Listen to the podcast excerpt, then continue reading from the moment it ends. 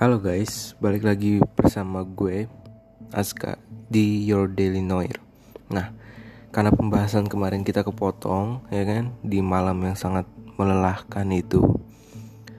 Rencananya gue hari ini mau balik lagi ngebahas yang kemarin sempat terpotong gitu. Nah, kemarin itu kita sempat jeda di bagian um, Jason Todd yaitu Robin kedua second Robin to Andy Robin. Robinnya Batman. Jadi yang kemarin kita bahas kalau si Jason Todd ini memang sudah terlahir brutal gitu. Karena memang berasal dari jalanan Gotham yang keras hidupnya juga keras apalagi belajar uh, bela diri dan segala macamnya. Diajari oleh Bruce Wayne alias Batman ia semakin makin menggila gitu. Apalagi di penghujung karirnya sebagai Robin. Nah, kemarin gue udah sempet ceritain mengenai kalau Jason Todd ini itu dimasukkan oleh seseorang yang gue belum tahu sampai sekarang juga siapa ke dalam Lazarus Pit. Lazarus Pit yaitu adalah gue ulangin lagi Lazarus Pit adalah kolam yang digunakan oleh Ra's Agul untuk dirinya uh, awet muda dan menambah stamina atau performanya kembali gitu. Nah, jadi uh, gue sempet mau ngeralat sedikit nih. Jadi begitu si Jason Todd itu dicelupkan ke sana, karena dia sudah ter, sudah menjadi mayat, maka kulitnya tidak benar-benar sempurna, agak mengelupas gitu. Nah, terus karena kulitnya sudah mengelupas, uh, itu bisa kembali normal setelah di setelah badan body mayat itu dimasukkan ke Lazarus Pit seperti yang terjadi pada Jason Todd. Nah, dalam cerita itu Jason Todd akhirnya melarikan diri dari League of Shadows gitu. Nah, jadi nah kalau lu nonton sudah beberapa kali nah tadi. Kalau lu nonton kartunnya Batman dari eh, DC Animated Universe itu Batman Hush kalau nggak salah judulnya. Jadi Hush ini kalau gue mau spoilerin kalau gue boleh spoilerin dikit Hush itu adalah The Riddler. The Riddler ternyata punya masalah pada otaknya karena uh, penemuannya sendiri. Jadi gelombang-gelombang penemuannya itu menjadikan radiasi dan menghambat uh, atau menghancurkan sel-sel otaknya. Nah untuk itu ia mempelajari segala macam kemungkinan a possible uh, alternate reality atau apa itu ya kan? kemungkinan-kemungkinan yang bisa terjadi atau kemungkinan dia sembuh. Dia temukanlah namanya Lazarus Pit gitu. Nah si Riddler ini mencobanya dan mengubah identitas Riddlernya ini menjadi Hush di mana dia punya identitas baru sehingga membuat kerabat-kerabat villainsnya mengira dia adalah orang yang pro gitu yang selama ini tidak terduga-duga ternyata adalah orang konyol yang ternyata Riddler gitu yang tak kalah sadisnya dengan Joker. Nah, bahayanya Riddler di sini adalah di film itu di kartun itu ya dia itu pakai uh, senapan atau sniper bisa dari jarak jauh Batman terjatuh di situ. Pas banget di depannya The Catwoman. Untungnya diselamatkan oleh Batgirl gitu. Oleh uh, Barbara Gordon. Nah, di Batman Hush itu ceritanya cukup seru karena kita udah melihat uh, Damian Wayne Robin. Jadi Nightwing di situ juga ngebantu Batman buat mencari siapa sih identitas asli Hush ini karena sempat akhirnya Batman ke, uh, tahu kalau Hush ini adalah The Riddler. Jadi ya kayak lu pahamin sendiri, The Riddler itu mencoba mancing gitu, memancing. Memang tujuannya itu agar si Batman ini tahu identitas aslinya gitu. Jadi dia mau mancing Batman supaya uh, mengikuti pola bermainnya. Nah dari situ aja mungkin Batman udah menganalisa kalau pola kasusnya ini mirip seperti The Riddler karena kalau lu nonton di trailer yang baru kan itu ternyata The Riddler kan yang Batman The Batman-nya Robert Pattinson itu.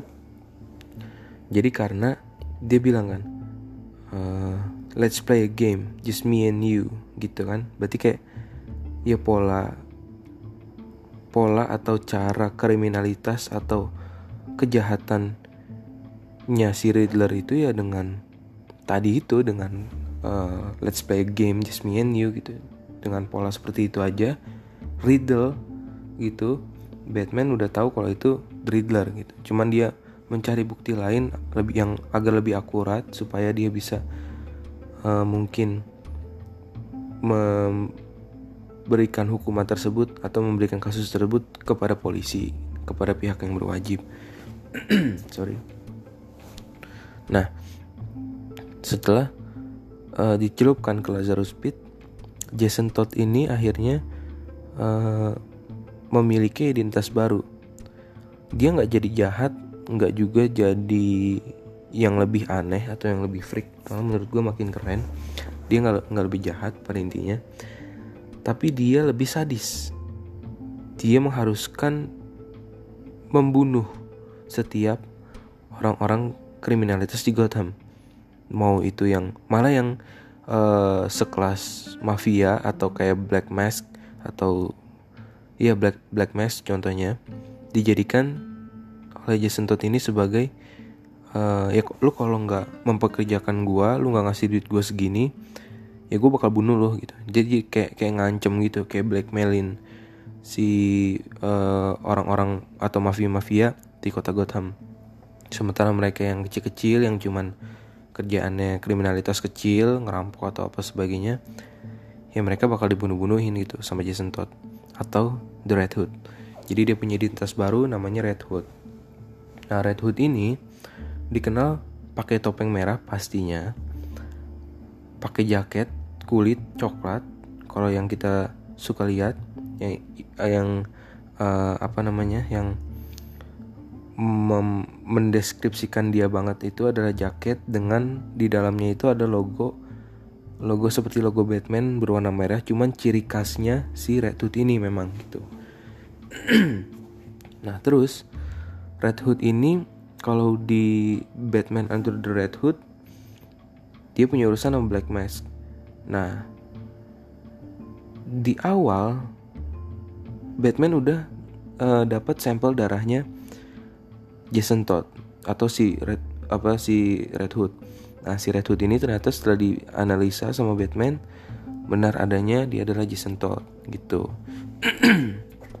nah, setelah itu setelah terjadi beberapa kejadian di malam itu di mana Batman setelah mendapatkan sampel blood sampelnya si Jason Todd, Alfred pun terkaget-kaget kalau ternyata kriminal yang dikenal sebagai vigilante baru di Gotham ini adalah ternyata yang selama ini dirawatnya juga dari kecil hingga besar. Ya kaget lah. Seorang Alfred akhirnya menjatuhkan teh yang disediakan untuk Bruce Wayne gitu. Nah uh, menurut gue sih Red Hood ini atau Jason Todd ini plain plan jadinya. Karena kayak lu sebenarnya mau gabung apa enggak sih? Jadi dia tuh anti hero gitu kayak Deathstroke mungkin ya atau kayak ya pokoknya anti hero lah. Dia dibilang jahat nggak jahat baik juga ngebunuh gitu. Ibaratnya kalau Batman bilang kan justice not vengeance gitu. Nah kalau Red Hood ini mungkin vengeance not justice gitu kali kali gitu. Nah terus kita lanjut lagi. Jadi setelah Red Hood itu ketahuan sama Batman ya terjadilah perdebatan sengit di situ kan. Ya lu kenapa? Sokin lah gue bantu gitu kan. Ibaratnya kalau bahasa tongkrongan sokin lah gue bantu. Lu ngapain bro? Ngap sih bro gitu. Lalu ada up sih bro gitu kan. Curhat gitu kan. Kalau anak tongkrongan curhat gitu kan. Gue ini bro biasa nyokap bokap rebek gitu kan. Apa lagi kagak ada pulus nih bro gue gue pengen beli ini gitu kan. Kalau anak tongkrongan tuh bahasanya. Tapi kalau Jason tuh nih nggak nyantai. Tai lu sotoy bego gitu gitu kali. Kayak jangan soto ya lu jangan so-soan ngebelain gue dah gitu. Kayak gitu gitu dah pokoknya. Ya songong lah gitu sama Batman. Muak lah dia akhirnya dipukul-pukulin gitu. Nah semenjak itu ya kalau lu mau gue bantu gue bantu gitu kata kata Red Hood ya. Nih men gitu. Lu kalau mau gue bantu gue bantu kagak ya kagak gitu. Ya tapi gue bakal tetap ngelindungin ini kota gitu aja gitu. pada intinya dia baik gitu sebetulnya ya makanya dia karakter yang cukup keren gitu menurut gue semua nggak akan pakai sayap pada masanya pada waktunya. Semua nggak akan pakai sayap pakai iya nggak akan pakai sayap pada waktunya. Kalau ngerti ya lu pahamin. Itu nah sekarang kita lanjut ke Tim Drake nih bro. Kita lihat di fandomnya ya Batman Fandom.wiki Kalau lu mau yang baca-baca imut nih ya kan? Yang malas dengerin gue ngoceh Nah lu buka nih namanya uh, www.batman.fandom.com Ini pakai bahasa Inggris sih.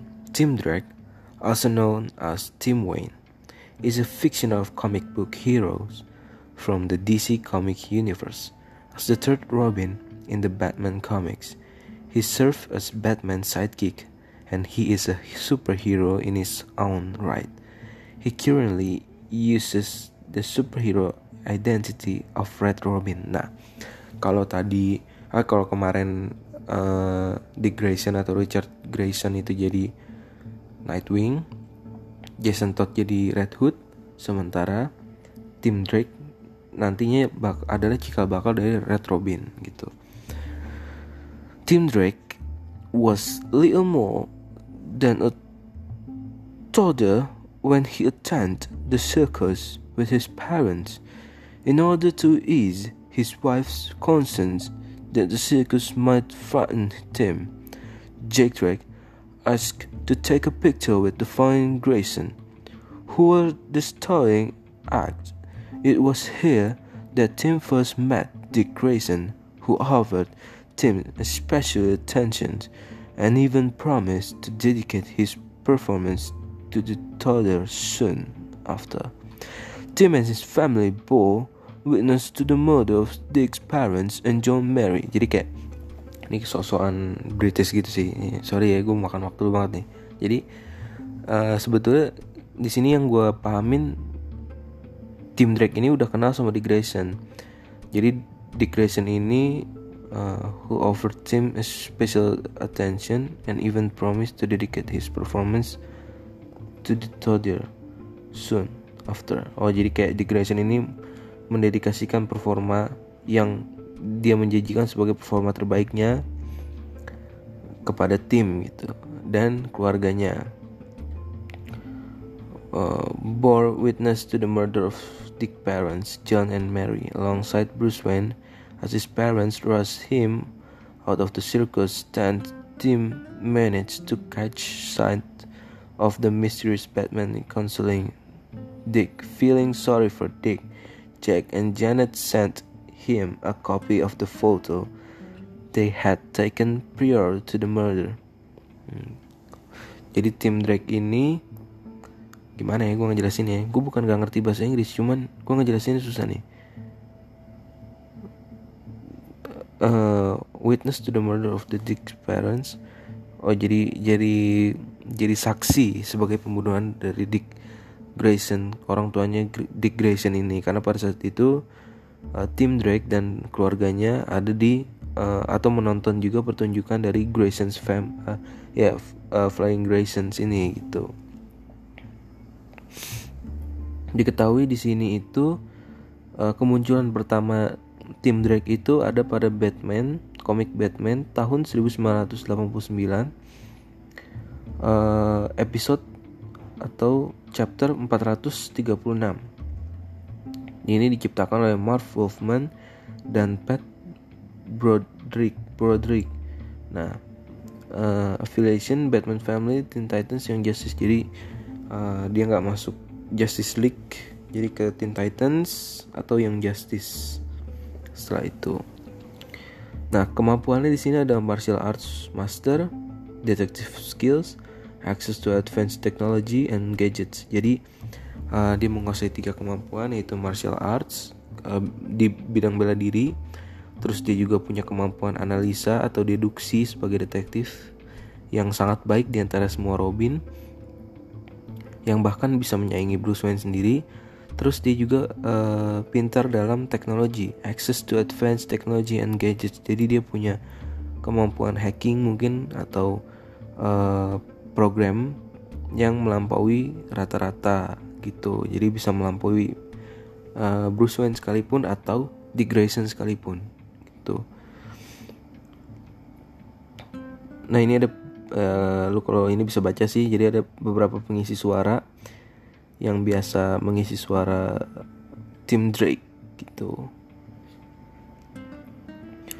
jadi Tim Drake ini dijadikan sebagai the new boy wonder atau Robin baru setelah uh, Red Hood atau Dick uh, sorry Dick Grayson atau Jason Todd uh, tadi itu mengundurkan diri sementara Batman uh, sadar kalau dia itu tetap butuh sidekick. Ternyata dia mendapatkan sidekick terbaik, the best sidekick ever that he ever have gitu.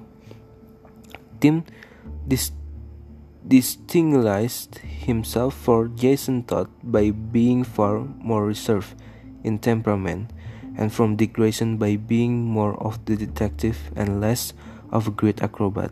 Jadi ternyata dia punya kemampuan yang tadi gue bilang detektif dan uh, less of a great acrobat tapi ya kurang lebih dia juga tetap bisa akrobatik seperti di Grayson. Cuman ya tetap aja di Grayson karena dia orang sirkus ya tetap aja dia punya kemampuan akrobat yang lebih gitu.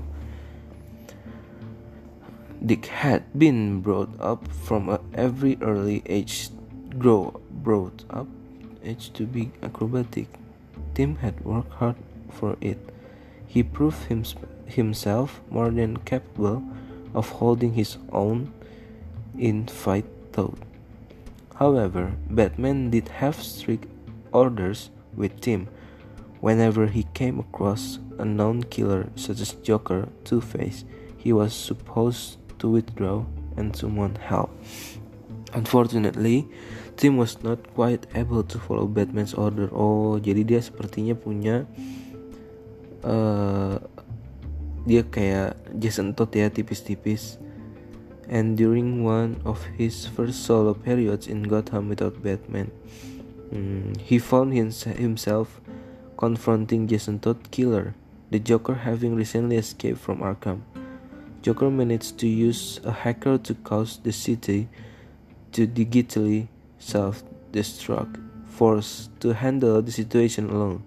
Robin was made to control the Joker, who became infuriated at the sight of him, thinking that he had actually failed to kill the previous Robin, upon realizing that this was a new boy wonder. Joker swore to kill this one, just as he had done Jason. Unfortunately for Joker, Tim proved more intelligent than Joker thought. He has was soon defeated and returned to Arkham, where he claimed that Robin was his and his alone to kill all. Tim Drake ini juga sempat pengen dibunuh nih sama Joker tapi gagal karena ternyata ya balik lagi ke, ke ability-nya si Tim Drake ini dia itu lebih pintar dari Boy Wonder Boy Wonder sebelumnya gitu. Around this time, Tim Drake came out of his coma and with some manipulation from Tim, purchased a home right next door to Wayne Manor. This allowed Tim to continue his work as Robin while also staying close to his father. Unfortunately for Tim, following the loss of his wife and his near death, Jake's priorities had shifted where before he was more concerned with business than his son. Jake now wanted to develop a closer relationship with Tim. Unfortunately, Jake became more and more resentful at Tim and Bruce's close relationship, and the fact that Tim would constantly disappear and seem to avoid spending time with him. Gitu. Jadi tim Drake ini menurut analisa dari beberapa atau satu fandom tim Drake adalah Robin terbaik, tapi tergantung persepsi kalian karena karena yang kemarin gue bilang juga menurut gue Robin terbaik adalah Dick Grayson alias the first boy wonder gitu karena memang ya the real boy wonder ya kepikiran Robin atau atau filosofinya Robin adalah Grayson gitu. Nah, secara solo, tim Drake ini juga dikenal sebagai Red Robin. Kalau lu belum lihat bentukannya, kostum-kostumnya kayak gimana, Red Robin ini logonya seperti burung di tengah dada menyilang gitu kayak bajunya Wolverine. Tapi backgroundnya merah silangan beltnya warna hitam.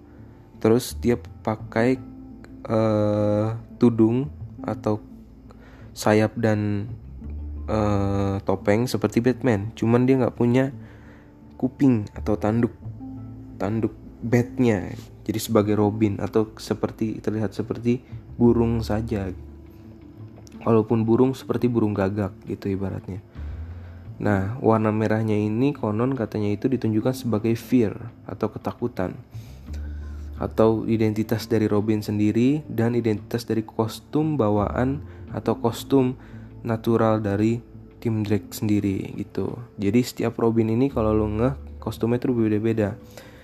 Waktu di Grayson itu ada action-action hijaunya di bagian lengan dan di bagian celana.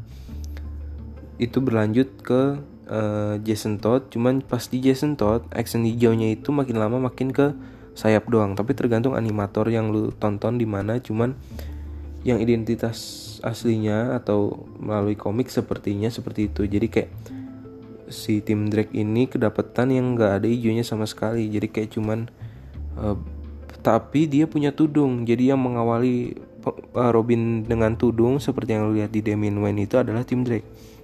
Jadi jangan sampai lo nyangka yang awal-awal pakai tudung kayak Raven itu uh, si Damien duluan gitu. Tapi ternyata adalah si Tim Drake duluan actionnya ini sayapnya itu warna hitam. Kalau kostum Robinnya sayapnya warna hitam. Ada action goldnya gitu emas. Sementara di depannya itu yang tadi gue bilang menyimpulkan sebagai ketakutan atau fear atau terrified gitu kan.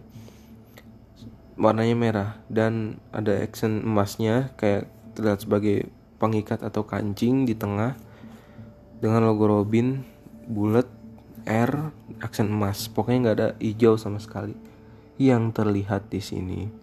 Nah maka itu terbawa ke bawah lah action action atau ciri khas ciri khas seperti itu ke tim Drake-nya eh ke uh, identitas baru tim Drake yaitu Red Robin. Setelah dia lepas atau side job dari Batman. Nah, terus uh, si tim Drake ini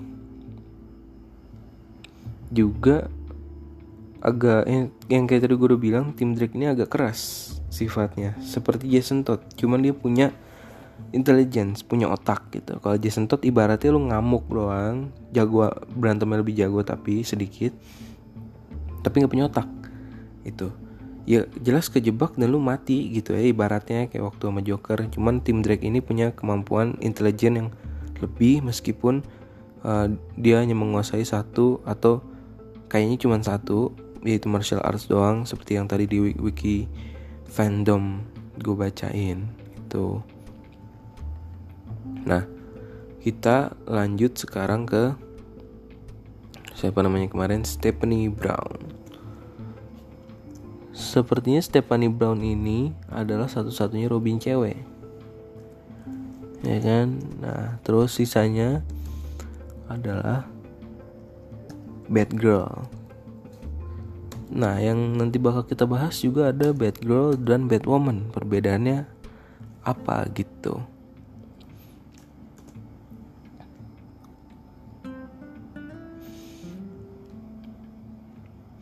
kita cari DC fandom lagi ya kalau mau baca-baca unyu gitu kan ini ada di dcfandom.com.wiki eh slash wiki slash Stephanie underscore Brown underscore Prime Earth. Adanya ini beda. Tadi di Batman sekarang ini di DC Prime Earth. DC database. Ini sih lebih ke profile gitu sih. Gue juga kan nggak hafal dan nggak baca banyak atau nggak banyak nonton series The Batman gitu. Atau baca komiknya juga gue nggak nggak baca. Samsek sama sekali Stephanie Brown. Di sini Stephanie Brown bukan Batman ya. Known as siapa nih? Ya Stephanie Brown. Other alias oh ya Robin bener sorry. Real name Stephanie Brown. Main alias spoiler. Apa nih spoiler maksudnya? Sayap mobil gitu. Other alias Robin. Relative Arthur Brown Crystal Brown. Arthur bokap Crystal nyokap affiliation Young Justice Batman Family formerly Gotham Knights. Hmm, Gotham City. Good Secret identi Identity. American Single Female. Blue Blonde. Earth Prime. Chuck Dixon Tom Lyle yang bikin. Ini kok nggak diceritanya ya? Ini mohon dimaklumi karena gue juga nggak Oh ada dua Prime Earth sama New Earth. Nih kalau Prime Earth Kayak mana nih? Bad Girl Stephanie Brown Bad Girl Kalau di Prime kalau di New Earth. Coba kita bacanya di Wikipedia aja nih. Uh, Stephanie Brown adalah superhero fiksi. Is known as a fictional character. Was show up on the American comic books Atau muncul dalam komik Amerika yang terbitkan oleh DC Comics. Uh, paling sering dikaitkan dengan Batman, ya. Karakter ini pertama kali muncul di Detektif Comics nomor 647 dan diciptakan oleh Chuck Dixon dan Tom Lyle. Seperti yang tadi kita uh, omongkan omongkan bahasa mana itu omong omongkan kita buka ya Stephanie Brown Nah, ini baru yang di Batman. Stephanie Brown was born the daughter of the Clue Master, one of Gotham City's third-rate villains.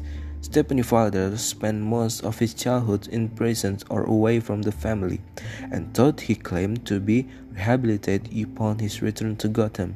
Stephanie was furious to discover that he was actually returning to crime without his need to leave clues behind. She decided something need to be done. Stephanie tailored a costume for herself and called herself the spoiler. She knew where where her father was hiding out, found of his plans, and left clues so that the police and Batman could stop him.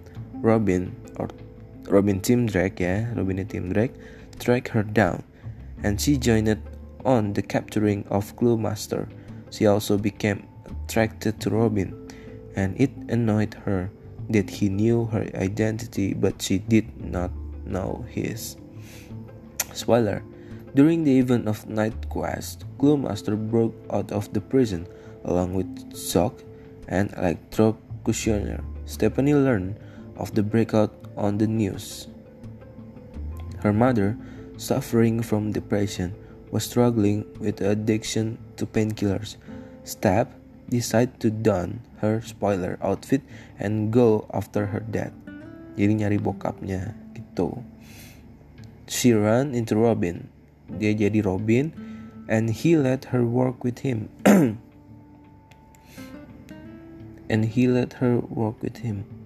She ran into Robin and, let, and he let her work with oh gitu after they got separate spoiler helped Robin out and he gave her kiss in thanks before she could find out if she would see him again. The police arrived and they had to part ways ya kurang lebih.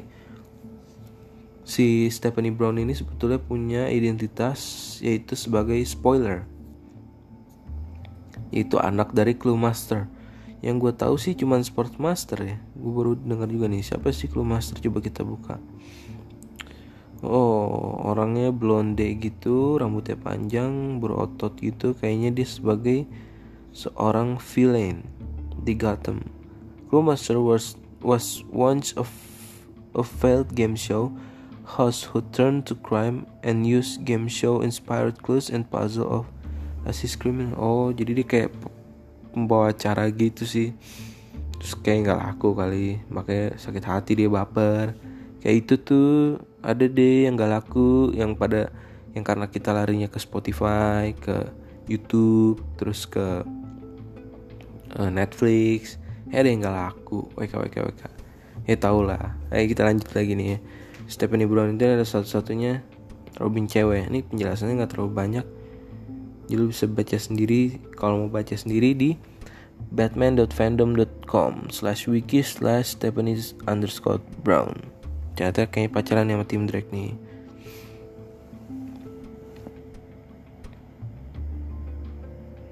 Hmm, dia sempat jadi Batwoman juga mungkin karena Barbara Gordon cacat kali ya. Eh cacat maksudnya lumpuh gitu. Cacat sih.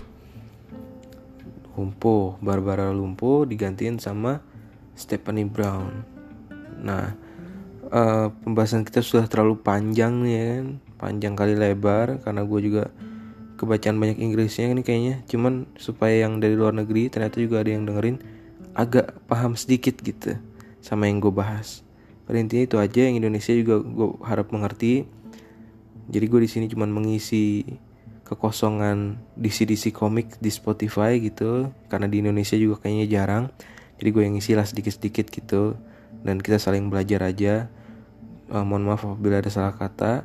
Bagi yang ada saran atau kritik bisa nih dimasukin ke DM gue di Instagram gue Azka Azka A Z K A anjay terus double A gitu Azka A A Guzamir G U Z A M I R. Nah lu bisa uh, eh, DM gue di situ kasih masukan baiknya gimana atau karena ini kepanjangan nih atau jangan bahas DC mulu Marvel dong gini gini gini. Boleh juga sampainya di situ.